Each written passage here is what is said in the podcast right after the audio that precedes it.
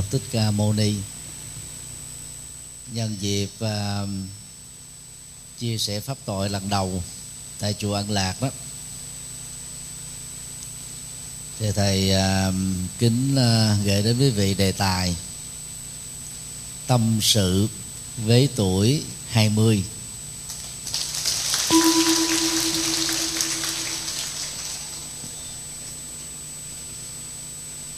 khoảng ờ, 700 Phật tử có mặt hôm nay tại chùa An Lạc đó. Có khoảng 90% là tuổi trẻ. Thầy ờ, thiện tuệ đó thì cũng đã gần hết tuổi trẻ rồi. Vì tuổi trẻ đó được ờ, định nghĩa từ 16 cho đến 35 còn thầy đó đang ở độ tuổi uh, tráng niên 54 và còn 6 năm nữa qua đến lão niên rồi. Những gì mà thầy chia sẻ đó nó là một phần uh, từ uh, cuộc sống tuổi trẻ của thầy với tư cách là một người tu. Thì các bạn trẻ đó hãy cùng uh, suy gẫm một số điều mà thầy nêu ra sau đây. Điều một, đừng nên trở thành bản sao của thằng bồm. Thì tất cả chúng ta có lẽ đều à, nhớ đến cái bài thằng bồm có cái quạt mo. Phú ông muốn đổi ba bò chín trâu. Có ai thuộc bài này không? Ai ai thuộc giơ tay lên, lên thầy. Rồi người nào uh, xung phong uh, nhắc lại cái bài đó giùm thầy. Bồm rằng bồm dẫn lấy châu phú ông muốn đổi một sâu cá mè. Bồm rằng bồm dẫn lấy mè phú ông muốn đổi một bè gỗ liêm. Bồm rằng bồm dẫn lấy liêm phú ông muốn đổi con chim là mồi hả? Bồm rằng bồm chặt lấy mồi phú ông muốn đổi. Mâm sôi. Bồm cười. Thì ở tuổi à, thơ đó, học sinh Việt Nam đều thuộc bài này. Triết lý của bài này rất là sâu sắc. Thứ nhất đó về tính chân thực thì thằng bồm đó, trong đầu nghĩ sao? Miệng nói như vậy. Miệng nói sao? Thì cuộc sống làm thật như vậy. Cái quạt mo, giới trẻ các bạn trẻ này có biết cái quạt mo không? Chắc là biết mà không tiền để mua một cái quạt mo đó. Quy đổi theo tiền Việt Nam hiện đại thì nó khoảng chừng à, uh, 10 ngàn đến 20 ngàn. Và cổ bơm đó nghĩ rằng là cái giá trị của nó nó khoảng chừng 15 đến 20 ngàn. Cho nên đó giàu được phú ông tức là người giàu có nâng giá trị lên gấp nhiều lần so với cái thực tế mà cái quạt mo có thể đạt được. Cho nên thằng bờm đó không chấp nhận như thế. Và trả lại cho phú ông. Cho đến lúc mà phú ông à, đổi mâm xôi mâm xôi chị nó chỉ có năm ngàn 10 ngàn 20 ngàn nhưng vì cái giá trị nó nhích hơn một chút thôi, cao hơn một chút thôi, thì thằng bồng cười hài lòng. Thì dù sao đó đó cũng là phẩm chất chân thực. Nếu lấy ờ, phẩm chất đó đó vào trong cuộc sống thực tiễn, và mỗi người chúng ta đã có một cái vai trò trong gia đình vai trò ở nơi mình làm việc. Còn nếu các bạn là công chức hay là nhân viên của nhà nước đó, thì chúng ta thử đánh giá đó, mỗi ngày, mỗi tuần, mỗi tháng, mỗi năm, mình đã làm tốt nhiệm vụ của nơi mình đang là một thành viên chưa? Làm tốt thì bao gồm, thứ nhất là đạt được chỉ tiêu thứ hai đó là tôn trọng à, nội quy ở đây làm việc. Thứ ba đó là giữ mối quan hệ xã hội với các đồng nghiệp rất là tốt đẹp. Và thứ tư đó, có người đó phấn đấu cao hơn chỉ tiêu mà người giao trách nhiệm cho mình ở trong đời tức là mang lại danh dự cho mình, mang lại đóng góp và thành quả cho người tin tưởng vào mình. Thì nếu chúng ta làm được chừng đó các vấn đề đó, thì việc chúng ta được trao đổi mâm xôi, ha, với cái quạt mo nó là hai cái mà nó tương đồng và nó cao hơn, thấp hơn chút, thì rõ ràng như thế đó, rất là xứng đáng.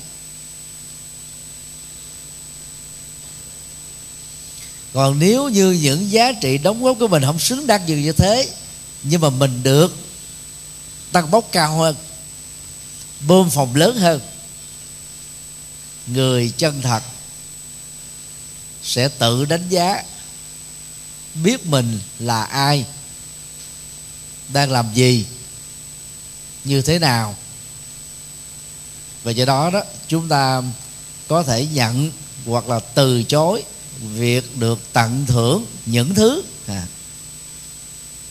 mà đóng góp về giá trị của mình đó, nó chưa đạt được đẳng cấp tương đương.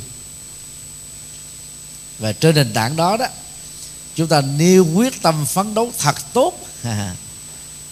Để về sau này đó chúng ta xứng đáng hơn những gì mà người khác tin tưởng vào mình.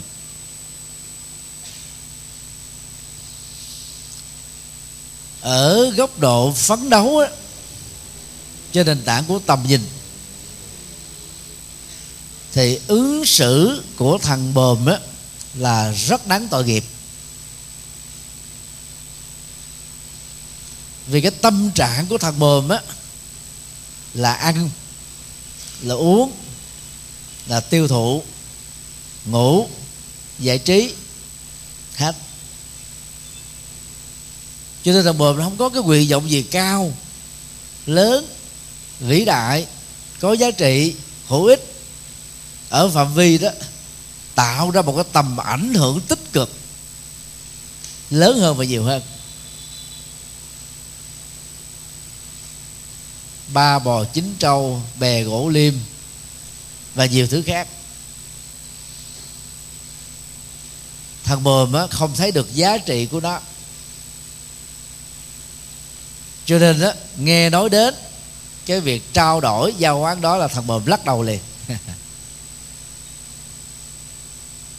Thì ra cái quạt mo đó nó còn thu cái quạt tay bây giờ quạt tay bây giờ còn ship lại được không? Gọn mang đi đâu cũng được. Còn cái quạt mo mình không ship được. Và thẩm mỹ cũng không đẹp. Tiện ích á nó chỉ được thay thế cho cái quạt máy trong khoảng thời gian nhất định thôi nhưng mà đi tới đi lui là làm việc. Rồi tương tác với người khác là việc mình cầm cái quạt mo nó cũng không phải là thuận lợi lắm. Thế mà thằng bờm đó chỉ tập trung vào mâm soi thôi. Vì cái nhu cầu thực tế của thằng bờm là gì? Ăn tiêu thụ ngủ. Cuộc đời ra sao trong tương lai thì cứ ra. Không quan tâm. Thì đó là cái nhìn à, rất có giới hạn. Thì các bạn trẻ đó nên suy nghĩ về cái câu chuyện này. Chúng ta học được hai đức tính. Thứ nhất á, là tính chân thật. Thứ hai đó chúng ta phải vượt qua cái giới hạn của thằng bờm về tầm nhìn. Vì thằng bờm á thực ra mâm xôi á nếu mà là một cái gói xôi đó thì giá nó khoảng gần mấy ngàn nhưng mà mâm xôi thì có thể lên là mấy chục ngàn. Mấy chục ngàn thì nó cũng đã cao hơn cái chiếc bạc mo đến mấy lần về giá trị thực tiễn. Nhưng mà vì á, thằng bờm nó quen với cái thói quen ăn uống tiêu thụ. Không thấy được giá trị của bè gỗ liêm của ba bò chín trâu một con bò đó bò nghé thôi đã là vài chục triệu rồi hú hồ là một con bò lớn thì tiền nó còn khủng nữa. Mà ba con bò chín con trâu tức là 12 à, nhân lên cái số đó nó gấp hàng trăm lần cái chiếc quạt mò và do vì cái tầm hình kém có giới hạn cho nên đó, thằng bùm nó bỏ qua những cái cơ hội để làm cho mình đó trở nên hữu ích hơn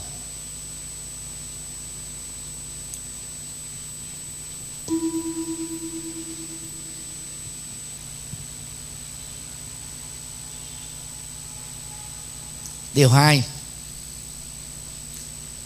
mục đích và lý tưởng sống. Năm ờ, 1988 sau khi ờ, tốt nghiệp lớp 12 được ờ, hơn một năm thầy ghé các à, quầy sách à, cũ ở đường Xô Viết Nghệ Tỉnh và may mắn đó, sau 3 tiếng lựa từ à, cái gian hàng này qua gian hàng khác đó, thì bắt gặp được các quyển sách của thiền sư nhất hạnh. Bao gồm đạo phật ngày nay, đạo phật ngày mai, đạo phật hiện đại hóa, đạo phật đi vào cuộc đời nẻo vào thiền học nẻo về của ý. Và một cuốn dầu không dày. Đó là nói với tuổi 20 riêng quyển sách nói với tuổi 20 đó thì nó gồm có um, uh, 8 phần. Nói về các vấn đề mà tuổi trẻ quan tâm. Bao gồm là nhận diện vấn đề, lý tưởng sống, tình yêu, sự nghiệp, và những dự phóng cho tương lai. Thì thầy nhớ vào thời điểm đó đó, thầy đọc, đi đọc lại quyển này là khoảng à, bảy tám lần. Đến độ gần như muốn thuộc lòng. Và những tác phẩm đó đó đã thay đổi nhận thức của thầy làm cho thầy đó nỗ lực nhiều hơn, vượt qua được cái mặc cảm với cái thân thể mà nói về chiều cao, chắc thầy là vô địch thế giới, trong giới tu sĩ vô địch theo nghĩa từ dưới, điếm lên đó.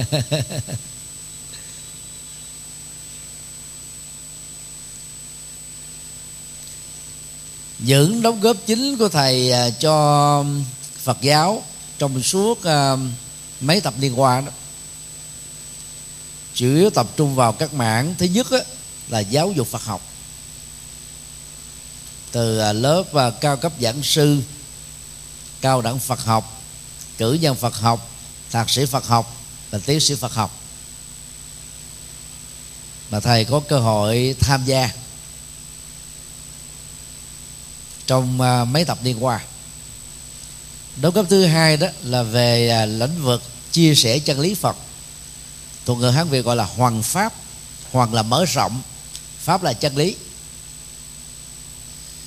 Thì thầy đã nỗ lực đi à, được 60 tỉnh thành Việt Nam. Và gần 30 quốc gia có cộng đồng người Việt Nam sinh sống và làm việc ở nước ngoài.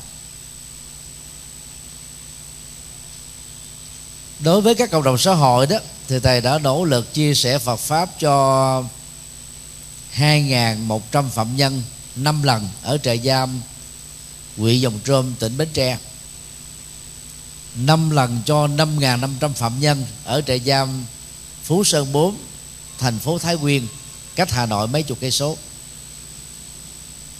Ngoài ra đó, còn chia sẻ Phật pháp cho các trung tâm cai nghiện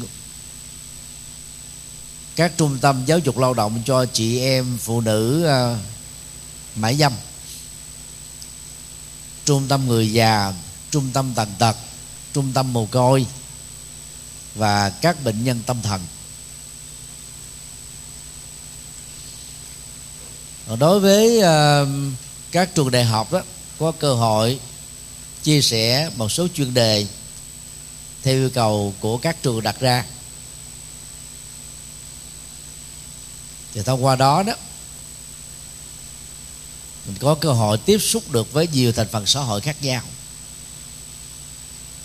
Và đánh giá thấy rất rõ đó, cái tuổi trẻ là tuổi mà chúng ta có nhiều hoài bão, có nhiều lý tưởng. Mà ban đầu đó là phấn đấu để đạt được các mục tiêu.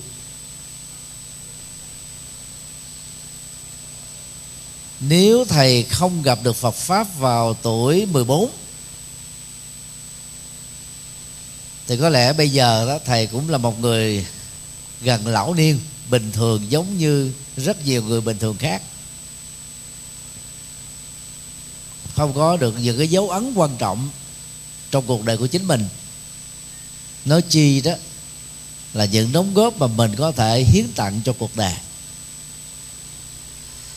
cho nên các bạn trẻ đó, cần phải lưu tâm. Mục đích sống của mình là gì? Có bạn sẽ đơn giản trả lời đó, làm thế nào sau khi tôi tốt nghiệp, tối thiểu là lớp 12 chuẩn mực hơn đó là cử nhân một ngành học ở trường đại học. Tôi lập nghiệp. Sau thời gian 5 năm lập nghiệp của tôi phải thành công. Rồi tôi có thể lấy uh, lợi tức của việc mình kinh doanh để có thể mua nhà trả góp. Rồi sau đó đó lập gia đình. Sống uh, cuộc đời đó với các tiện ích vật chất đầy đủ. Thì đó là người có chí tiến thủ ấy. còn phần lớn tuổi trẻ ngày nay đó chỉ nghĩ rất là ngắn hạn. Không thích làm lãnh đạo. Không thích làm ông chủ, bà chủ.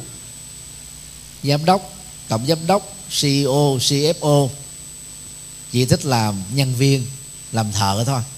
Khỏi phải suy nghĩ nhiều, đầu tư nhiều, nỗ lực nhiều, làm việc nhiều. Và thậm chí đó, con người đó, mượn tiền để tiêu dùng trước và trả nợ sau. Cho nên đó cứ mỗi tháng lương vừa kết thúc đó, thì tiền nó cũng không còn gì hết đó. làm lũ nhiều khi 10 năm 30 năm 50 năm, vẫn hoàn trắng tay thôi. Đó là vì là chúng ta không có thiết lập cái mục đích sống cho cuộc đời của mình.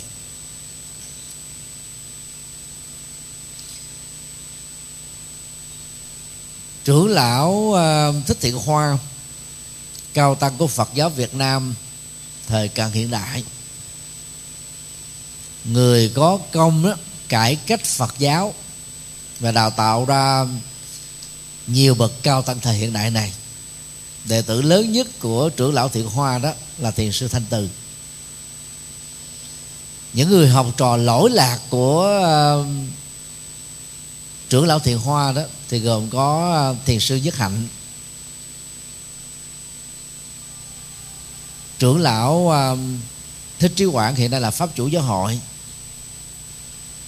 Và các bậc cao tăng đang hành đạo ở nước ngoài như là hòa thượng thích tắc phước ở úc châu hòa thượng thích thắng hoan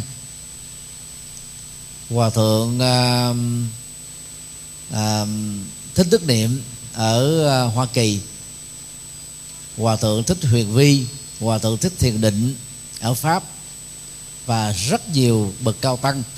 Mà hiện nay đó tuổi đời đó từ à, 80 trở lên mới có cơ hội đó được học với hòa thượng Thích Tịnh Hoa cái đây mấy chục năm. Trưởng lão Thiện Hoa đó hoạch định cuộc đời của mình ra ba giai đoạn. Giai đoạn thứ nhất á, xuất gia và học Phật đó, đến đây đến chốn. Thì cái giai đoạn đó đó từ cái tuổi uh, ấu thơ sáu bảy tuổi đi vào chùa cho đến 29 tuổi. Và thượng không chỉ học ở miền Nam mà còn học ở Huế. Và đến tuổi đó đó ngài mới chính thức thọ giới tỳ kheo làm thầy và ra làm lãnh đạo giáo hội thì từ tuổi 29 đến tuổi 55 là thời kỳ hành đạo. Mà dấu ấn quan trọng nhất của ngài đó, về phương diện truyền bá chân lý đó đó là viết được gần 60 quyển sách. Mà nổi tiếng nhất đó là bộ cây thang giáo lý, nay gọi là Phật học phổ thông. Và mở lớp hoàng pháp để đào tạo tăng ni tài chia sẻ con đường tỉnh thức của đạo Phật khắp mọi nơi. Về à, quản trị giáo hội đó, thì trưởng lão à, thích thiện hoa là viện trưởng viện quá đạo giáo hội Phật giáo Việt Nam thống nhất. Và giáo hội này đã được thành lập vào đầu năm 1964 sau khi đã lèo lái thành công pháp nạn của Phật giáo do chính thể, gia đình trị Ngô Đình Diệm muốn triệt tiêu đạo Phật. Mà người đóng góp dẫn đến cái quyết định thành công này đó, về phương diện lãnh đạo thì còn có hòa thượng thích thiện hoa, hòa thượng thích triết quang, hòa thượng thích thiện minh. Người hy sinh đó thì gồm có bồ tát thích hoạt đức đã thiêu thân và một số tăng ni noi tấm gương bồ tát quảng đức thiêu thân. Nhờ đó mà phật giáo đó được quốc tế lên tiếng bảo vệ và chặn đứng được cái tình trạng cực đoan phân biệt đối xử tôn giáo của chính quyền ngô đình diệm. Và giai đoạn 3 đó là giai đoạn chuyên tu ở cuối đời nhưng rất tiếc đó, do vì làm nhiều phật sự và không màng đến à, sức khỏe của bản thân. Mà lúc đó nền y khoa của Việt Nam đó vẫn còn lạc hậu. Cho nên đó, trưởng lão thích thiện hoa đó đã về cõi Phật ở tuổi 55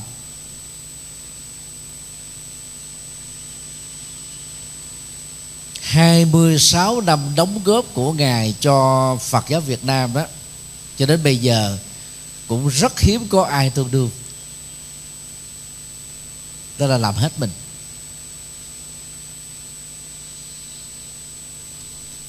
Và do đó các bạn cũng nên học theo tấm gương này đó, mình hoạch định cuộc đời của mình ra. Cái thời gian mình học đến bao nhiêu là mình ngưng. Thì thầy gửi thế này.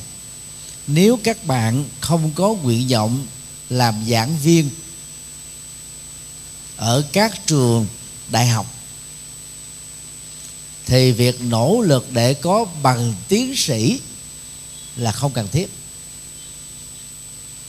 Nhất là học ở những cái trường đẳng cấp trong nước và nước ngoài đó, các bạn phải tốn đến hàng à, hàng tỷ đồng.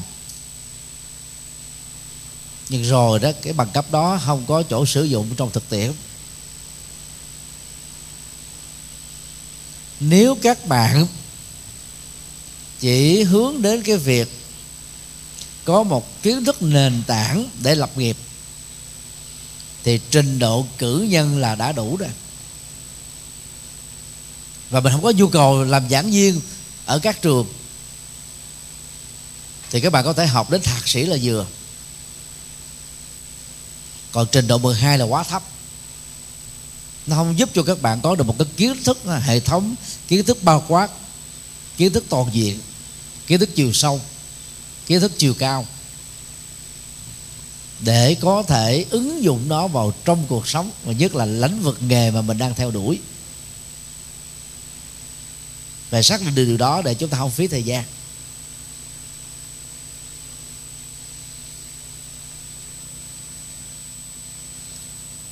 Nếu mục đích sống chỉ giúp cho các bạn dừng lại ở chỗ giải quyết các vấn nạn cơm, áo, gạo, tiền,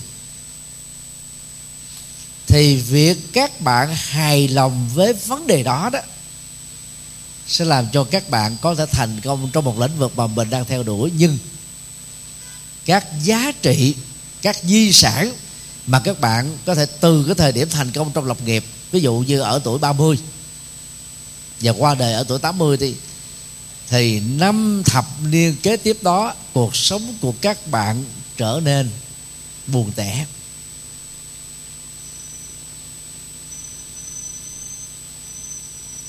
Chính vì vậy mà kinh điển Bali là nền tảng mà Phật giáo nguyên thủy sử dụng để truyền bá chân lý Phật đó. Giới thiệu đến 10 toàn thiện 13 la mật. Bắt đầu đó, bố thí. Tức là đóng góp. Bao gồm là đóng góp thời gian, đóng góp chất xám, đóng góp tiền bạc, đóng góp công sức. Cho những chương trình công ích và có giá trị cho cuộc đời và trong đạo Phật Đại thừa đó, thì sáu toàn thiện cũng bắt đầu bằng bố thí. Tiếng Bali và Sanskrit gọi là đa nát có là hiến tặng cái quyền sở hữu hợp pháp mà chúng ta đang có cho một cá nhân hay tập thể cộng đồng hay quốc gia. Và lớn hơn nữa là phạm vi toàn cầu. Khi ờ, chúng ta học Phật đó, thì mình sẽ nhận ra được rằng dưới chân lý Phật dạy đó tất cả những gì mà các bạn đóng góp cho gia đình các bạn người thân các bạn làng xóm các bạn cộng đồng các bạn công ty của các bạn quốc gia của các bạn thực ra là chúng ta đang đóng góp phước báo cho mình. Và phước báo đó thực chất đó, chính là hộ pháp thật, vệ sĩ thật cho chúng ta trong cuộc sống, với nhiều rủi ro và biến cố. Còn các hình tượng, ví dụ như là tượng hộ pháp ở bên tay trái từ trong nhìn ra, ở các chùa Phật giáo Đại thừa, trong đó có chùa An Lạc này, hoặc là tượng tiêu diệt đại sĩ ở bên tay phải từ trong nhìn ra đó là các hộ pháp mang tính biểu tượng. Khi có người đến đập chùa, phá chùa, đốt chùa, ăn cắp đồ của chùa, gây sự với chùa, tượng hộ pháp hay là tượng tiêu diệt đại sĩ sẽ không thể bảo hộ được cho chùa. Nhưng mà các phật tử đi chùa, đang có mặt ở tại chùa thì chứng kiến các sự kiện đó xảy ra đó chúng ta ngăn chặn lại. Chúng ta khuyến khích người nỗ lực phạm pháp đó dừng các hành động xấu của họ lại. Thì quý vị đang là hộ pháp thật và đạo phật đang rất cần đến hàng triệu hàng tỷ các hộ pháp hộ pháp thật đó trong cuộc sống thực tiễn. Và khi mình đó, tạo ra nhiều cái phước duyên qua những gì chúng ta đóng góp như là mục đích sống đó, thì các bạn đó, khi gặp các trở ngại thì tự động cái quả nó sẽ trổ sớm hơn thời gian dự kiến. Và để giúp cho chúng ta có thể trụ vững được và bình an được trong các biến cố của cuộc đời. Quả địa cầu chúng ta với à, 7 tỷ 9 người đó trải qua hai năm kinh hoàng đấu tranh với covid 19 một loạt kẻ thù vô hình, đáng gờm. Kết liễu mạng sống của hàng triệu người trên quả địa cầu, và trong số đó đó khoảng 50.000 người Việt Nam thân yêu. Thì bây giờ khi chúng ta đó nhìn thấy người thân mình mất, làng xóm mình có người mất, đất nước mình đó có đồng bào mất 18 quốc gia và vùng lãnh thổ trên quả địa cầu này đã có hàng triệu người mất, mà mình vẫn đang còn sống khỏe. Cho đến bây giờ đó, thì biết rõ là các bạn có phước về tuổi thọ, và nói chung là về mạng sống, hơn những người kém may mắn ra đi bởi covid 19 Thế mà khi mình nhìn thấy được cái điều đó rồi đó, Chúng ta sẽ nhận ra được vô thường đã đến với mình rất là nhanh. Và theo đó Đức Phật dạy Hãy quán chiếu cái tình trạng biến thiên Thay đổi của cuộc đời này, của cuộc sống này Với rất nhiều các bất trắc và rủi ro đó. Cũng giống như là lửa đang cháy trên đầu của mình. Mà việc cứu lửa Chữa lửa Không thể chậm trễ. Nhà mà bị phát hỏa 10 phút sau đó có thể cháy rụi lâu hơn nữa đó, mạng sống của những người bị kẹt trong đó có thể bị kết liễu. Và Đức Phật dùng hình ảnh đó, hãy xem vô thường đến nhanh và việc chúng ta phải tận dụng vô thường để sống tốt đó, cũng giống như là nỗ lực đang cứu cháy lửa trên đầu của mình, không thể trì hoãn được. Hình ảnh thứ hai Đức Phật đưa ra, hãy quan sát những con cá ở mùa nước cạn.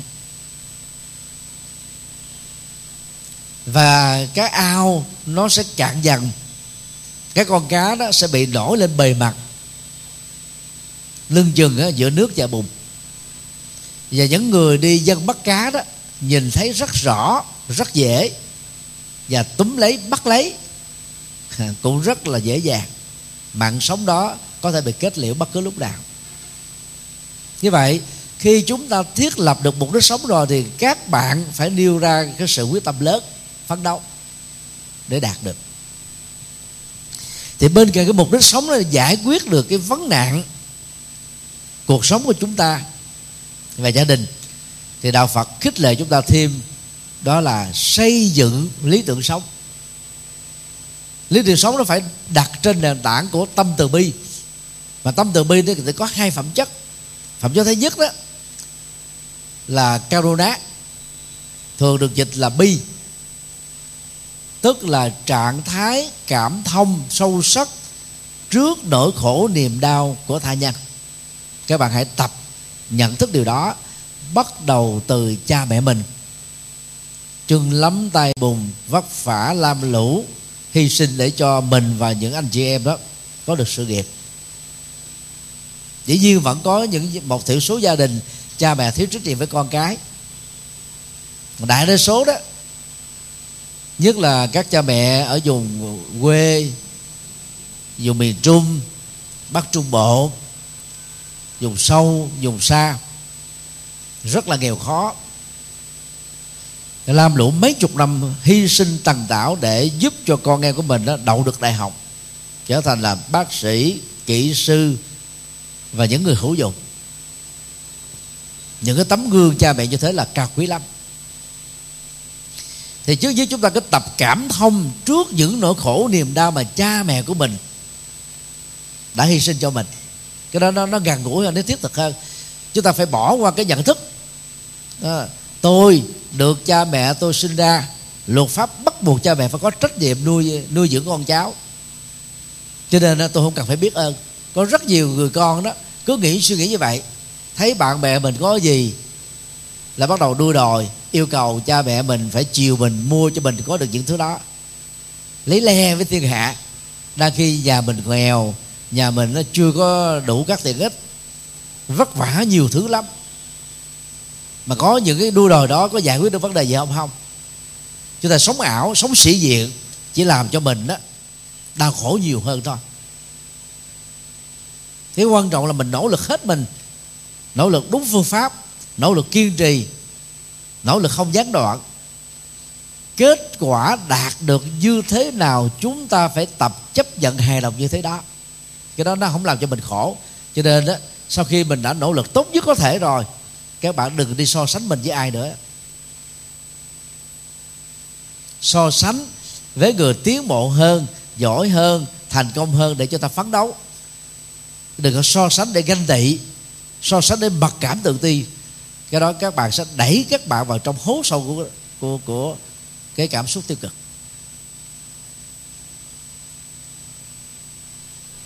Như vậy, cảm thông trước nhất với người thân, những người trực tiếp mang lại hạnh phúc cho chúng ta, giúp đỡ chúng ta, nâng đỡ chúng ta. Sau đó chúng ta mở rộng cái sự cảm thông trước nỗi khổ niềm đau của nhân loại ở phạm vi rộng hơn và chừng đó thôi chúng ta đã vượt qua được cái ờ, trạng thái tâm vô cảm, thờ ơ, lãnh đạm, vô tích sự bàn quan đèn dạy lấy tỏ. Thì đó là bản chất của lối sống ích kỷ. Luật pháp tôn trọng cái quyền tự quyết và lối sống của một con người, bao gồm bảo vệ cái quyền ích kỷ. Mà nếu như chúng ta chỉ sống dựa vào luật pháp như thế, chúng ta không thể trở thành con người hữu ích được phẩm chất thứ hai đó đó là meta, trong tiếng Bali và Mechaya trong tiếng Sanskrit, được dịch trong tiếng Việt là từ. Có nghĩa là quyết tâm mang lại niềm vui, hạnh phúc, nụ cười cho tha nhân bằng các hành động cụ thể. Như vậy, hai phẩm chất meta và karuna, bi và từ. Nó làm cho mình đó quan tâm đến tha nhân, suy nghĩ cái gì, làm việc gì, không nghĩ một mình mình nữa. Nếu các bạn à, bắt đầu à, lập gia đình đó các bạn phải suy nghĩ, đặt ở trong có bối cảnh chúng ta còn có người bạn đồng hành, người bạn đời, hoặc là vợ, hoặc là chồng hợp pháp, không nghĩ một mình mình nữa có trách nhiệm và biết tôn trọng. Còn khi mà chúng ta phụng sự xã hội đó chúng ta phải nghĩ rằng là ngoài bản thân mình gia đình mình người thân mình ra mà còn có ở Việt Nam chúng ta 98 triệu đồng bào thế giới này là 7 tỷ 9 người trên quả địa cầu. Nghĩ ở một cái phạm vi nó rộng hơn như thế thì tự động đó, chúng ta sẽ thấy rất rõ cái gì nó mang lại lợi ích cho mình mà nó có tác hại cho người, mặc dù luật pháp chưa sờ gái được, chưa có các bằng chứng cụ thể xác thực. Để cái tội được, chúng ta vẫn dứt khoát nó không. Tức là thà mình chậm vào một chút, thà giàu ít một chút, nhưng mà cái giàu đó, cái thành công đó, cái đạt được đó nó an toàn. Khi các bạn nằm xuống là có thể ngủ. Không có lo lắng gì, không có sợ hãi gì, không có buồn rầu gì không căng thẳng gì, không mệt mỏi gì hết. Vì chúng ta không có phạm pháp, không có lỗi gì, không có gì mà chúng ta phải sợ, phải lo. Đó là lối sống tỉnh thức. Và trên nền tảng của tâm từ, tâm bi đó, chúng ta mở rộng thêm. Đó là lý tưởng sống trên nền tảng phụng sự nhiều. Thì có giá trị nhiều và phụng sự ít thì có giá trị ít. Hòa thượng thích trí lành là vị chủ của chùa an lạc này nay ngài đã à, 80 hoài. Và thấy thầy à, thiện tuệ, một vị đại đức trẻ, có tâm huyết, có lý tưởng, tạo điều kiện để giao ngôi chùa này cho thầy thiện tuệ chủ trì. Mới được có hai năm mấy thôi, phải không ạ? Số lượng phật tử về đây đông không? Rất đông chứ, phải không ạ? Mà phần lớn là giới trẻ đó ngoài đó, mỗi tháng có tu và chủ nhật một ngày một lần, ba tuần còn lại đó, có khóa tu vào buổi tối. Rồi có những cái lớp Phật pháp, những cái sinh hoạt, chương trình tu học nó dày đặc. Mỗi tháng gồm có mười mấy chương trình. Tức là mang lại lệ lạc cho số đông. Cái đó được gọi là gì? Lý tưởng sống. Như vậy, không cần phải có tiền, không cần phải là người giàu, không cần phải là một người có vị trí xã hội lớn các bạn vẫn có thể nuôi và xây dựng lý tưởng sống cao quý cho mình. Trước đây các bạn chưa là phật tử, các bạn có thể nghĩ cho mình là trước, lấy mình là hệ quy chiếu, mình là bản lề, mình là quan trọng nhất. Nhưng bây giờ chúng ta hiểu phật rồi, hiểu nhân quả rồi, những gì chúng ta đóng góp cho đời, chúng ta sẽ hưởng trong tương lai. Thấy rõ điều đó, chết không phải là hết. Chết chúng ta không bắt hẳn ra khỏi quả địa cầu này, chúng ta sẽ tiếp tục tái sinh mang theo tất cả nghiệp riêng và nghiệp chung. Bao gồm thói quen, lối sống, phong tục, tập quán, tôn giáo, kiến thức và kinh nghiệm cho kiếp sau. Nhận thức đó sẽ giúp cho chúng ta sống thật tốt ở kiếp này không vi phạm luật pháp. Và nghề sáng về đạo đức. Và ở kiếp sau đó, chúng ta chính là người thừa tự gia tài nghiệp mà mình đã làm. Dù là tốt hay là xấu thì cái nhận thức kiếp sau là có thật, nhân quả có thật, nó làm cho mình sẽ sống với lý tưởng cao quý nhiều hơn. Như vậy, hòa thượng thích trí làm tại đây cũng có lý tưởng giúp đỡ cho thế hệ kế thừa, phụng sự cho cộng đồng ở tại ngôi chùa mà ngài đó rất là tâm huyết suốt bao nhiêu năm. Nhưng mà ở tuổi cao đó, thì dĩ nhiên là cái sức khỏe không có thể nhiều như là tuổi trẻ được. Cho nên hiệu quả phật sự sẽ có thể bị giảm đi theo tuổi tác.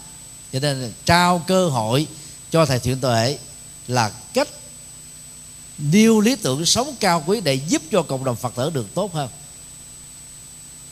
Và thầy thiện tuệ về đây làm rất là xứng đáng. Đó là một cái ví dụ nhỏ về lý tưởng sống đấy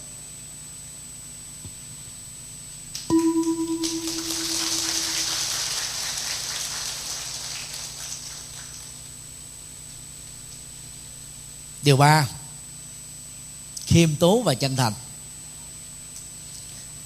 Dầu các bạn có nguồn tri thức vĩ đại, phát minh, sáng kiến, sáng tạo bằng cấp cao, địa vị lớn. Các bạn nên nhớ càng chân thành, giản dị và khiêm tốn chừng nào thì các bạn càng được người khác đánh giá cao chừng đó. Người nhật bản thường lấy à, hình ảnh của lúa để làm ví dụ cho lối sống. Ruộng lúa nào trúng mùa đó, thì tất cả các cây lúa đó, nó sẽ bị ngã rạp về một phía, hoặc là bên trái, hoặc là bên phải. Quý vị biết tại sao không? Thì vì nó quá nhiều hạt lúa thí dụ như là một cây lúa đi, mà nó có 100 hạt lúa thì nó nặng quá thì nó phải ngã triệu qua một bên chứ làm sao nó đứng thẳng được, phải không à? Và lấy cái hình ảnh ngã, nó theo cái hình bốc câu như thế này, ngã tới phía trước như này, bên trái bên phải thế này. Người nhật bản biến nó thành một cái văn hóa ứng xử trong giao tế. Thầy đã đi nhật được à, ba lần. Mỗi lần á, khoảng hai ba tuần, giảng cho cộng đồng người Việt Nam ở các thành phố lớn, tại Nhật Bản. Thì mặc dù mình đã đọc sách về Nhật, xem phim về Nhật, nhưng mà nó không ấn tượng bằng mình đi trực tiếp. Và khi tới Nhật đó, quý vị biết là khi ta chào nhau, quý vị thấy là họ khum sát người xuống. Theo hình đó 90 độ luôn. Giữa cái thân và cái gặp đầu đó, nó tạo thành giống như 90 độ. Có dân tộc nào chào người khác như kiểu của người Nhật không không?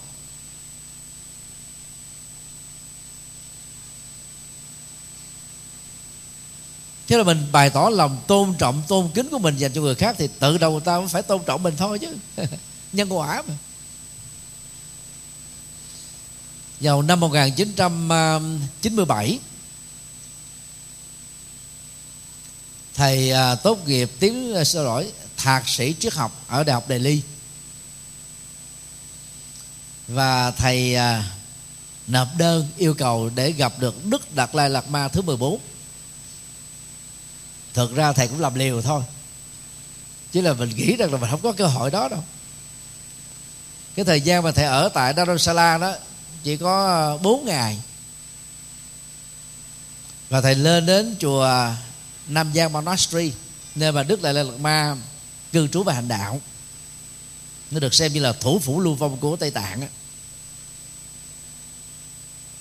Thì à, thầy thấy có cái bản thông báo, muốn tiếp kiến Đức Dalai Lama thì phải nộp đơn. Và kèm theo á, cái bản photo của hộ chiếu, thầy làm liền ngay lập tức. Thông thường á, phải mất mấy ngày, nhưng mà không biết tại sao thầy lại có cái diêu phúc à, mấy tiếng sau là được gọi rồi. Và đó là lần đầu tiên thầy tiếp xúc. Đi từ gạt nghiêng này đến gạt nghiêng khác. Thì thầy sanh năm 1969 thì đến năm 97 thì thầy mới có hai mấy tuổi chứ bao nhiêu. Một tu trĩ à, không ai biết đến. Mà tướng của thầy thì là cao vô địch rồi. Thấy Thế là người ta nhìn mình thấy mình đâu ra gì đâu. Vậy mà đức là lai lạt ma cũng tiếp. Theo cái văn hóa tôn kính ở trong đạo phật đó, thì khi mà một vị à, đại đức trẻ gặp một bậc trưởng thượng, đầu tiên đó là đảnh lễ. Sau đó là ngồi qua một bên. Thế là văn hóa này nó có nguồn gốc từ ấn độ, không được ngồi trực diện, ngồi một bên thôi. Thế thực ra ngày xưa đạo phật không có lại. Văn hóa ấn độ á, quý vị xem phim ấn độ nhiều biết rồi. Nam nữ giờ không biết, mình tôn trọng một người nào đó ở trước mặt mình á, thì mình ờ, ngồi ngồi xuống tư thế gần như chầm hởm vậy đó. Rồi lấy lòng bàn tay của mình, chạm vào bàn chân của người mình tôn kính. Sau đó mình đứng dậy và lấy cái lòng bàn tay đó mình chỉnh lên đầu của mình. Cái thấp nhất của một con người là bàn chân. Có rủi ro là dẫm đạp những cái vật dơ mà mình đưa trên đầu vị trí được xem là cao nhất. Và ở một số quốc gia trong đó có thái lan đó thì đầu chỉ để thờ cha mẹ ông bà thờ phật thôi. Cho nên đó ở thái lan mà mình sờ đầu một người nào đó là ta xem đó là phản cảm lắm. Ta có thể đánh mình và mình có thể gặp rắc rối. Thì khi thầy đảnh lễ đức Dalai Lama thứ 14 á, thì ngài không cho. Mà thầy cố tình thầy đảnh lễ thì ngài cũng lại lại xuống lại và khi thầy đứng dậy thầy cúi đầu ngài cũng cúi đầu. Mình sợ quá. Giờ thầy phải nói với ngài thỉnh ngài an tọa. Rồi thầy ngồi nép vào một bên tức là qua kêu ngồi đối diện. Mình đâu có dám. Ngài kiểu ngồi đối diện. Thì thầy ngài mới tiếp thì thầy bắt đắc dĩ phải ngồi đối diện. Thì đó là lần đầu tiên mà mình uh, trực tiếp đảnh lễ và nhìn thấy được cái um, ứng xử rất là khiêm cung. Mà gương mặt lúc nào cũng tràn đầy tâm quan hỷ, tâm từ bi, với nụ cười rất là tự nhiên. Thì từ năm 97 đến giờ thì thầy à, gặp Đức Đại Lê Lạt Ma trong các Phật sự quốc tế thì khoảng hai chục lần. Thì năm um, 2006 đó, hay lẽ tư vậy đó thầy quên rồi lúc phái đoàn Phật giáo Việt Nam cùng cộng đồng Phật giáo thế giới đó được chính phủ Ấn Độ cụ thể là chủ uh, tổng thống của nước này tổ chức uh, mời đến để uh, khích lệ cộng đồng Phật giáo đế đến chiêm bái các Phật tích Ấn Độ và Nepal mở ra cái xu thế du lịch tâm linh. Thì Đức Đại Lạt Ma đó là vị khách quan trọng phái đoàn Phật Việt Nam á, thì đứng ờ, gần Đức Lạc Lạt Ma khoảng chừng ờ, uh, 40 mét thôi. Thì thầy mới ờ, giới thiệu với quý hòa thượng quý thượng tọa lãnh đạo trong đoàn là Đức Lạc Lạt Ma hễ ai mà lại ngài thì ngài đáp lễ trở lại. Thì lúc đó cũng không ai tin. Thì thầy mới nói là để con lại con con con đảnh lễ thì uh, quý tôn đức sẽ nhìn thấy. Thì, thì tới thì lại thì đức lạt lạt ma cũng làm tương tự như vậy là trải qua nhiều năm từ năm 97 đến 2000 lẻ mấy à, tức là gần chục năm thì phong cách đó vẫn như vậy.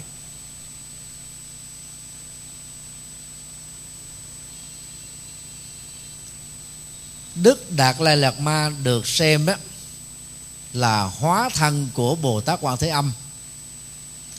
Mà Bồ Tát Quan Thế Âm á trong nền văn hóa Phật giáo Đại thừa nói chung và Phật giáo Tây Tạng đó riêng đó là hóa thân của cổ Phật, chánh pháp minh Như Lai.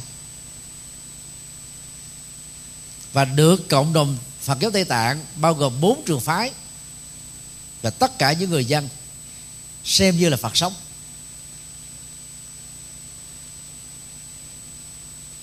Còn về phương diện à, quản trị đất nước đó, thì đức đạt lai lạt ma cũng chính là nguyên thủ quốc gia.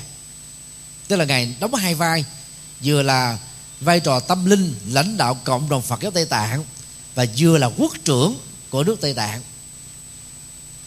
Cách đây à, khoảng chục năm thì à, ngài đã từ chức vai trò quốc trưởng đó và giao lại cho quốc hội lưu vong của tây tạng ở tại Dharamsala để tập trung vào cái vai trò tâm linh, giảng kinh thuyết pháp thôi các bạn có thể lên uh, Facebook của ngài Dalai Lama. Thì có khoảng um, 16 triệu lượt uh, đăng ký. Và mỗi tuần á, trung bình ngài thuyết giảng hai lần.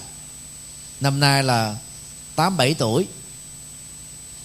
Mà vẫn thuyết giảng hai lần mỗi tuần. Mỗi lần thuyết giảng trung bình là hai tiếng rưỡi đến ba tiếng. Và suốt hai năm Covid 2020 đến 2021 đó, thì mỗi tuần ngài thuyết giảng khoảng 5 lần, thuyết giảng online. Về lãnh vực này đó, thì đẳng cấp của Đức Dalai Lama thứ 14 xứng đáng để ngài ngồi riêng một chiếu cho chúng ta tôn kính, học hỏi. Không có trường hợp tương đương. Mấy năm trước thì thầy thuyết giảng rất là nhiều. Mấy năm lần gần đây đó, thì mỗi tuần thầy thuyết giảng cũng có chừng lần thôi hoặc hai lần. So với Đạt Lai Lạt Ma vào năm 2020 và 2021 thầy vẫn thua về cái số lượng thuyết giảng đó. đến nay thì thầy thuyết giảng được à, à, hơn 5.000 bài thôi trong vòng hai chục năm.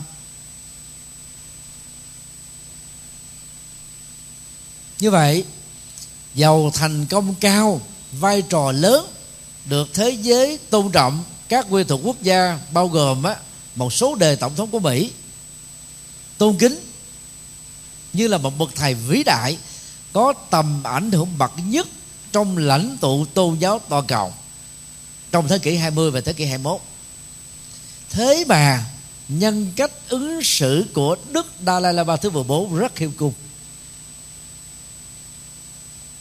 Thì các bạn trẻ cứ ờ, suy nghĩ đi, khi chúng ta được học lên đến chốn thì kiến thức của mình sẽ hơn cha mẹ mình.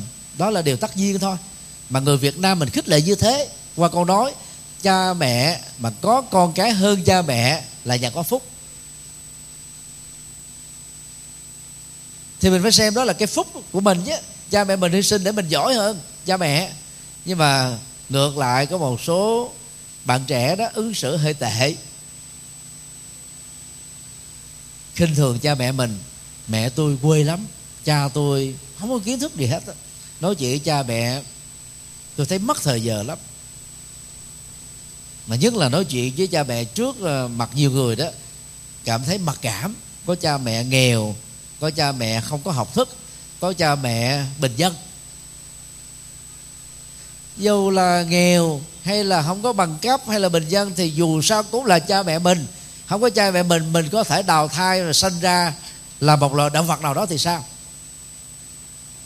Cho nên đức phật mới dạy, chúng ta phải xem và tôn kính cha mẹ như hai vị phật ở trong nhà giàu cha mẹ mình giàu hay nghèo có vị trí không có vị trí trong sò cũng thế.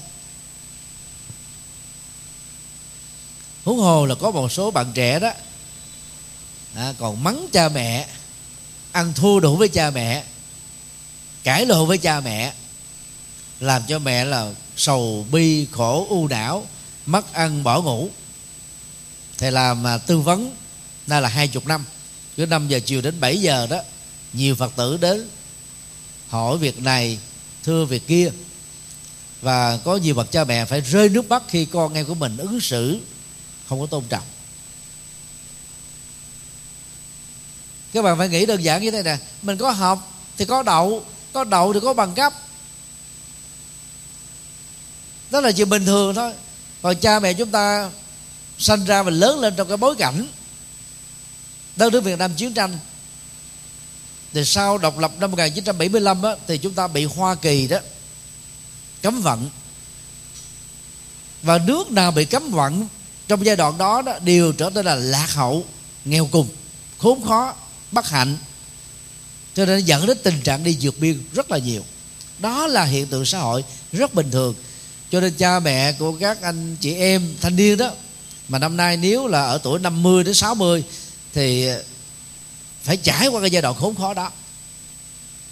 Cho nên là không có học đến đây tới chốn là chuyện bình thường. Cái thời thầy đi học đại học đó các giáo sư đại học phần lớn chỉ có cử nhân thôi. Chỉ có mấy người có được thạc sĩ đâu tiến sĩ là càng không có. Vì cái bối cảnh đó, xã hội việt nam mình như thế làm sao mà được học cao được? Bây giờ chúng ta mới có được vài chục ngàn tiến sĩ trên toàn quốc. Còn số đó quá nhỏ đối với 98 triệu dân. Cho nên chúng ta phải khiêm tốn. Và càng chân thành càng khiêm tốn nhiều chừng nào đó các bạn sẽ trở nên dễ gần gũi. Ai cũng có thể tiếp cận các bạn được. Và điều đó nó giúp cho các bạn tỏa sáng hơn. Mỗi lần thầy đi giảng ở tỉnh á, thì cái hiện tượng này xảy ra cũng thường xuyên lắm. Nhiều phật tử chạy lại. Thầy thầy có phải thầy thầy thầy trực từ không? Cái thầy phải nói, giống chứ không phải tôi là em thầy trực từ. Thế nhiều phật tử mới trầm trồ đó, đúng rồi con thấy thầy giống giống chứ không phải. Thế biết sao không? Tại mấy chục năm trước á, bộ phận à, thư ký quay phim dựng phim của thầy đó, chủ yếu là quay lúc mà thầy ngồi ở trên à, trên ghế ở pháp tòa thôi. Thấy có nửa người mà người cao với người lùn á mà quay nửa người thì cũng giống nhau không có khác. Cho nên người ta mới hình dung là ông thầy trật từ rất là ông điển trai lắm ông cao ráo lắm thước bảy thước tám vậy đó. Khi ra thực tế mà thấy thầy có thước bốn mấy à họ, họ gờ gờ không biết có phải ông thầy trật từ không? Ờ, khi kia thầy nói là giống cho phải cái thầy nói chào thầy cái ta đi phát tiêu. còn một số người ta nhận ra thầy đó, thì ta xin chụp hình. Và rất là dễ thương quý vị. Có người ta cao mét tám khi chụp hình, quý vị biết họ làm sao không? Họ không xuống cho bằng thầy nhật từ. Có người còn không thấp hơn thầy nhật từ đó. Thì thầy mới tâm sự với ờ, những người như thế đó. Các bạn, các phật tử là người có phước về tướng, nên quan hỷ hưởng cái phước đó còn thầy kém cái phước đó nhưng mà thầy có cái phước khác. Không có gì phải mặc cảm. Cho nên à, chụp hình với thầy đó ai cao người nghịu cứ để cao. Không sao hết trơn á.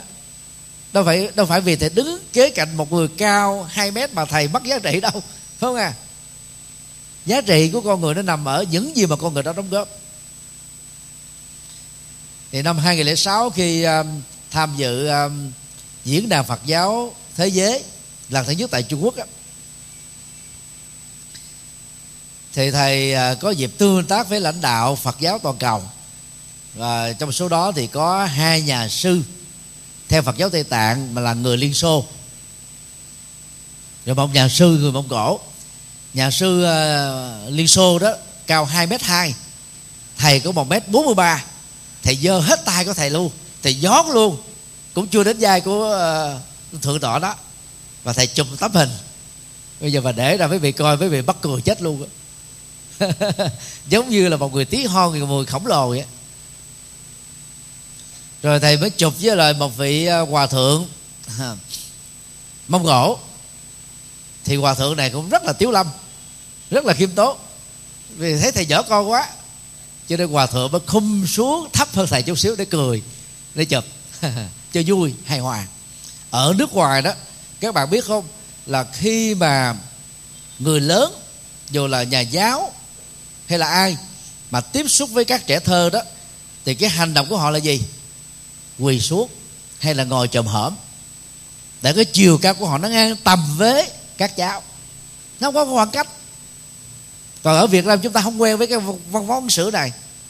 Mình đang cao, các cháu nó đang thấp dưới, mình khum khum xuống chút xíu rồi thôi. Cho nên nó tạo ra một khoảng cách là cao và thấp, lớn và nhỏ. Nó có một khoảng cách nó không có thân thiện.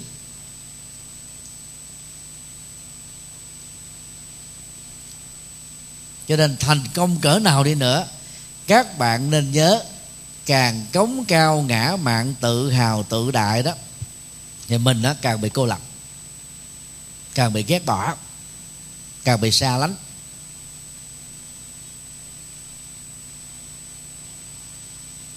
Do đó đó hãy nỗ lực học những phẩm chất cao quý. Bồ tát mã minh, nguyên là hiệu trưởng của đọc đa lan đà, đại học đầu tiên của phật giáo trên toàn cầu, vào thế kỷ thứ năm được thành lập dạy chúng ta về cái đức khiêm tốn bằng một cái ảnh dụ rất là sâu. Hãy quan niệm mình á, chỉ là ánh sáng lập lòa của con đơm đớm về đêm, nhất là đêm 30 còn đang khi trí tuệ của Đức Phật đó thì được sánh ví như là vườn thái dương, ánh mặt trời giữa trưa. Nhất là nếu mà mặt trời đó mà ở nước thổ nhĩ kỳ đó, có thể nó ca rất là cái cường độ nóng đó, nó có thể lên đến là 52 độ C. Hoặc là vườn mặt trời ở nước Thụy Điển và Thụy Sĩ vào tháng 7 tháng 8 nó sáng rực cho đến 11 giờ đêm. 11 giờ đêm à, ở hai nước này vào tháng tháng 7 tháng 8 đó, nó giống như là một giờ trưa ở Việt Nam. Chỉ có một tiếng ban đêm thôi. Một tiếng bóng đêm thôi. Còn bao nhiêu đó là hai ba tiếng còn lại là ánh sáng rực ấy. thì đó là một cái ánh dụ rất sâu sắc mà bồ tát mã minh dạy chúng ta hãy so sánh. Đóng góp của tôi kiến thức của tôi giá trị của tôi so với những bậc tuệ giác như đức phật hay là bồ tát không là gì hết để chúng ta không có gì phải để hãnh diện. Thầy cũng thường tâm niệm như thế. Thầy có facebook theo dõi là khoảng một triệu mốt youtube là hai trăm à, bốn mươi mấy ngàn một cái youtube khác là đạo phật ngày nay đó là ba trăm năm mươi mấy ngàn. Tổng cộng hết uh, youtube và facebook thì thầy có được gần 3 triệu lượt đăng ký. Còn ở tiktok thì bốn trăm ờ, năm mươi mấy ngàn. Thầy nghĩ sở dĩ mà nhiều người ta quý thầy đó là vì thầy chia sẻ Phật pháp không mệt mỏi và chân lý của Đức Phật nó quá cao siêu. Chứ không phải là thầy giảng hay, thầy giảng khô khan thế mồ buồn ngủ thế mồ nhưng mà vì chân lý của Phật cao siêu cho nên á, thông qua chân lý Phật mà người ta quý mến thầy chứ không phải là vì thầy giỏi. Quý vị nên nhớ như thế nha. Chứ nếu như mà thầy giảng tôn giáo A tôn giáo B tôn giáo C rất nhiều điều mê tín trong đó thì có ai quý mến thầy không? Chưa chắc à. Do mình giảng đúng chân lý Phật mà chân lý Phật có giá trị cao cho nên quần chúng mến mộ người chia sẻ điều đó. Mình nghĩ như vậy không có gì để mình phải hãnh diện tự hào về những gì mình đã đóng góp nếu không có Phật á, ai biết đến? Ông thầy thích dược từ này. Thì tương tự các bạn có thể lấy một nhân vật điển mẫu thành công trói sáng trong lĩnh vực mà các bạn đang nỗ lực để trở thành chuyên môn hay chuyên gia.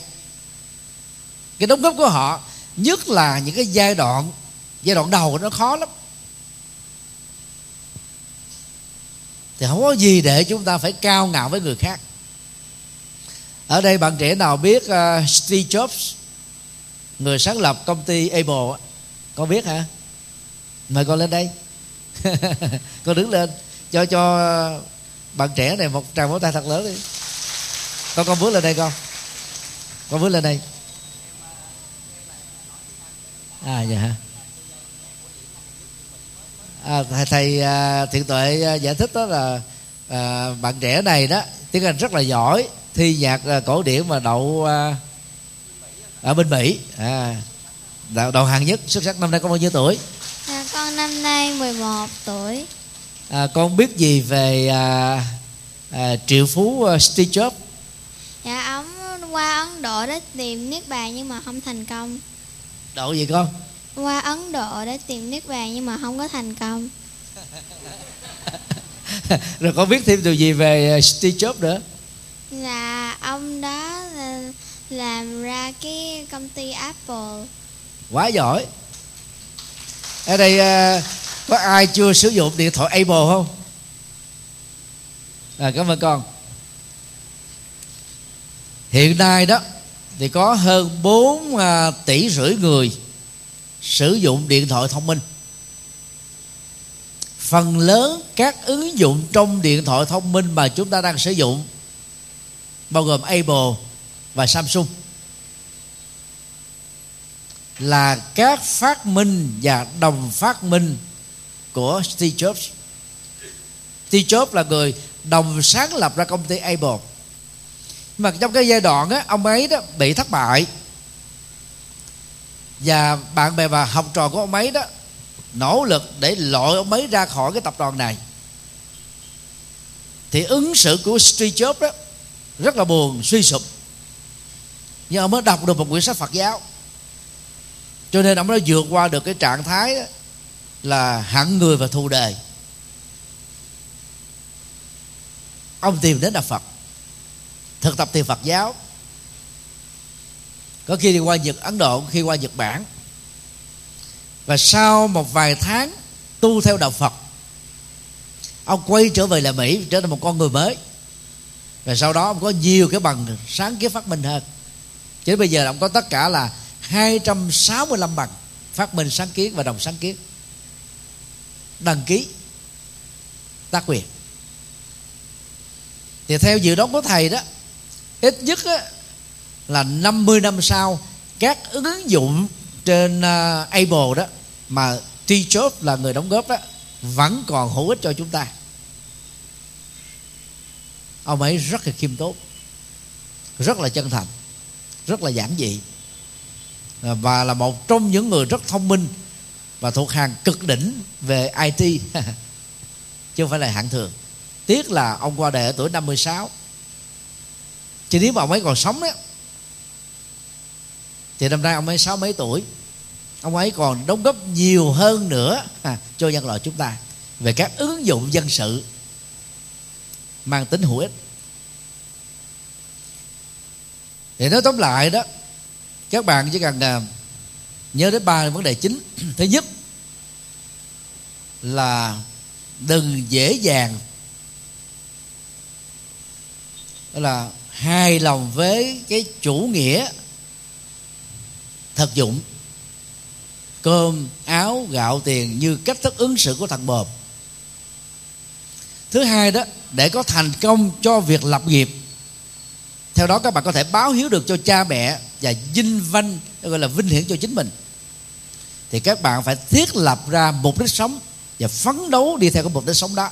Dành thời gian sử dụng internet không phải để giải trí không phải để nghe chuyện thị phi không phải là để trở thành fan hâm mộ của diễn viên A, ca sĩ B, thần tượng C mà để học cái hay, cái tiện ích và biết làm giàu ở trên mạng xã hội, trên internet.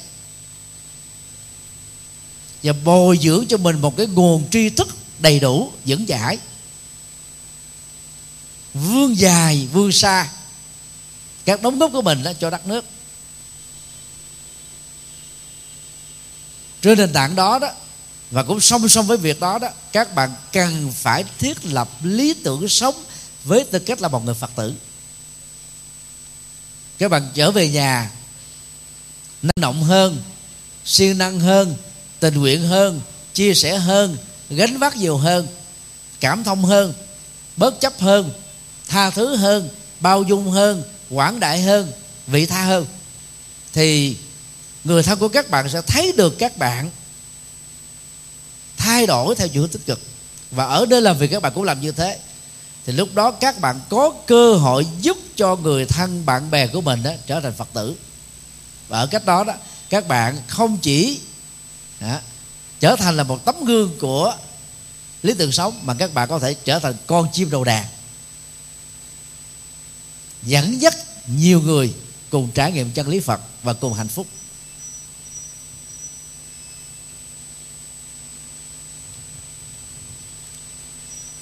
Và thái độ chân thành sống cởi mở đơn giản. Ha, các bạn sẽ được nhiều người quý trọng hơn. Phải phải là cái người khiêm tốn thật sự chứ không phải là giả và khiêm tốn.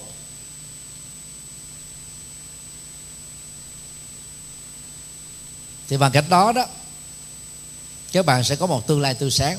Còn ở tuổi trẻ nhất là tuổi đôi mươi đừng bận tâm đến tình yêu quá sớm đừng bận tâm đến việc lập gia đình quá sớm.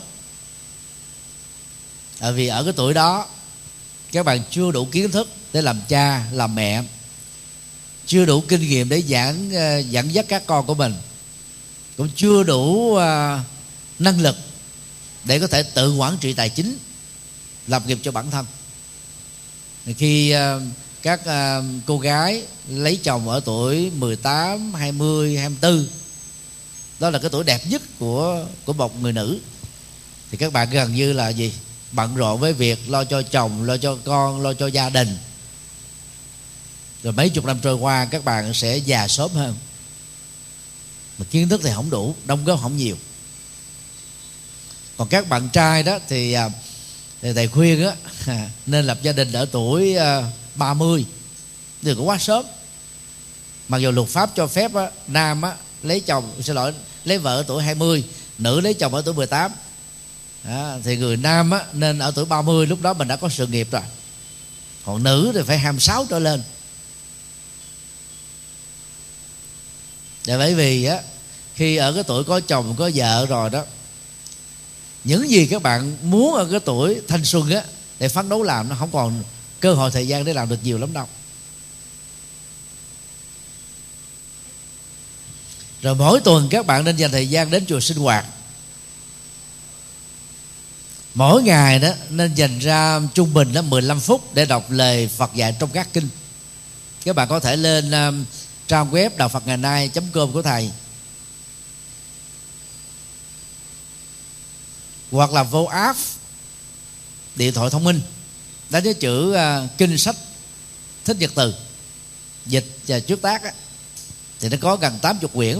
Hoặc là quý vị vào trong app của thích nhất hạnh có được là 80 quyển của thiền sư. Hoàn toàn miễn phí. Như vậy chỉ cần đánh cái từ khóa sách ở trong app điện thoại thông minh các bạn sẽ có cơ hội mở được các cánh cửa sổ tri thức. Đừng dành thời gian quá nhiều cho việc đọc báo.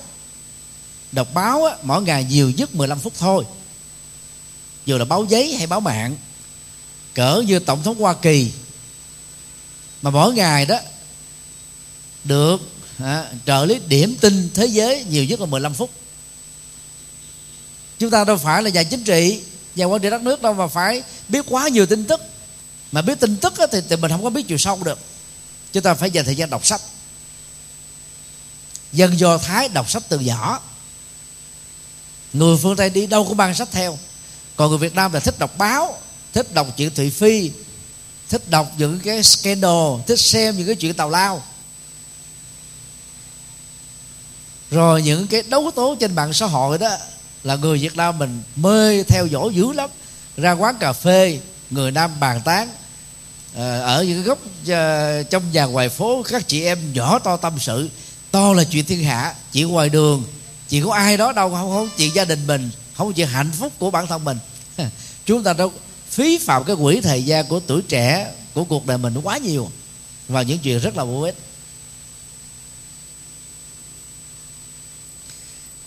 À, thầy chúc tất cả các bạn trẻ được hạnh phúc và có tương lai tươi sáng. Chúc quý phật tử được an lành.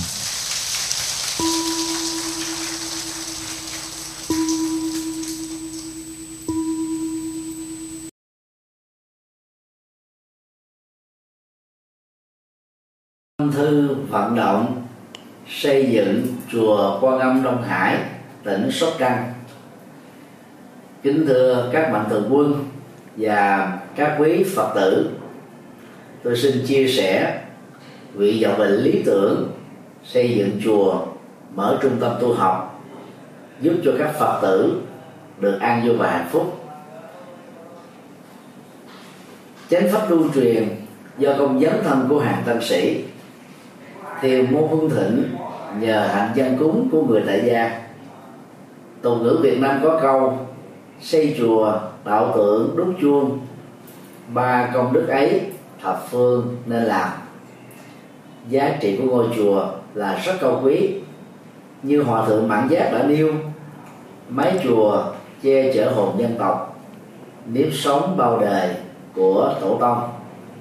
Thực vậy, đã từ lâu ngôi chùa Phật giáo không chỉ là không gian tâm linh, nơi tu học đạo đức, thiền định và trí tuệ của các tăng sĩ, còn là trung tâm giáo dục, văn hóa, đạo đức và sinh hoạt cộng đồng của người dân địa phương, giúp mọi người quay về chánh đạo, bỏ mê tín dị đoan, khép lại khổ đau, mở ra an vui và hạnh phúc vì hạnh nguyện hoàn pháp là nhiệm vụ, lễ sinh làm sự nghiệp. Ở phạm vi rộng lớn, cho mọi thành phần, xã hội và nhóm lứa tuổi khác nhau. Ba thập niên rưỡi qua, từ năm 1984 đến nay 2019 tôi đã không ngừng nỗ lực trên cầu Phật đạo, dưới độ nhân sinh. Theo tinh thần phụng sự nhân sinh tốt đời, đẹp đạo, sáng soi đạo pháp, hộ quốc an dân. Tuy nhiên, do giới hạn không gian trong 850 mét vuông, chùa giác ngộ, thành phố Hồ Chí Minh do tôi làm chủ trì dầu từ năm 2016 sau khi khánh thành, sau đợt trùng tu, có đến 7 tầng lầu, cũng chỉ đủ sức chứa cho khoảng 1.200 người tu học cùng một lúc. Đối với tu học nội trú như khóa xuất gia vô duyên, chỉ đủ sức chứa 175 người ngủ lại về đêm.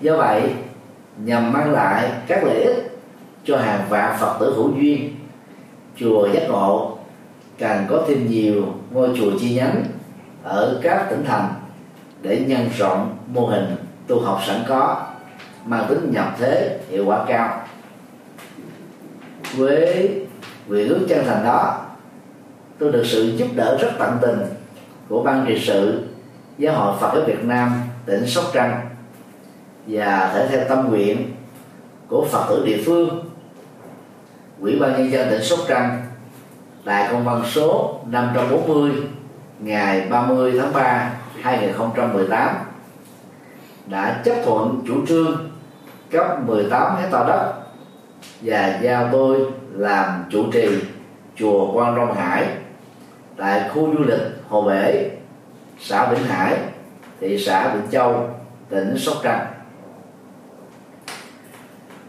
Vào ngày à, 20 tháng 5 2018, công trình này được động thổ xây dựng với sự tham dự của 3.500 Phật tử tại địa phương và các tỉnh thành lân cận. Theo kế hoạch, quý 2 2019 kể từ khi được giấy phép thì công trình xây dựng này sẽ được hoàn tất trong vòng 3 đến 4 năm. Chùa Quang Minh Hải có các hạng mục gồm cổng tam quan, tòa chính điện cao 30 m gồm một trệt và một lầu mỗi sàn 3.000 mét vuông diện tích có sức chứa với từng trệt và lầu một là khoảng 6.000 người tu học cùng một lúc. Ngoài nhà tổ, tăng xá, thì chùa Ông Đông Hải sẽ có từ 6 đến 8 khách xá, một trệt, ba lầu. Có sức dung chứa cho hàng ngàn phật tử tu học. Tượng đài tiêu biểu tại chùa này đó là tượng Bồ Tát Quan Thế Âm, hướng về biển đông, cao 49 mét gồm ba mặt bảo vệ chủ quyền biển đảo của Việt Nam, cũng như là sự bình an của người dân tại địa phương.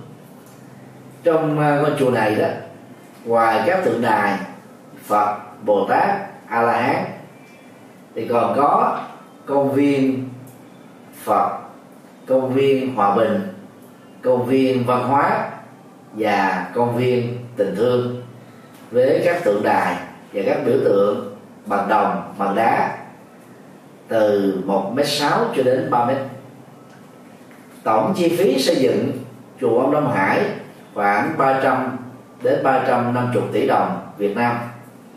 Khi hoàn thành, đây sẽ là trung tâm tu học lớn, phát triển Phật giáo, thực tập tỉnh thức, trải nghiệm từ bi, có khả năng phục vụ từ 5 đến 6 ngàn Phật tử tu học đời trú cùng lúc tôi cho rằng Phật sự to lớn mang tầm vóc phụng sự nhân sinh cho hàng vạn người như trên.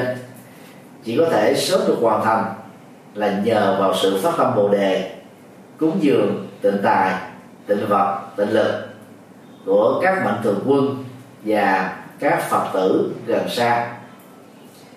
Vì mục đích truyền bá chân lý phật, làm lệ lạc nhân sinh tôi tha thiết kêu gọi và kính mong các mạnh thường quân, các doanh nghiệp, các tổ chức, các cá nhân và các phật tử trong và ngoài nước hãy phát tâm đóng góp tịnh tài cho công trình này để mang lợi lạc cho nhân sinh.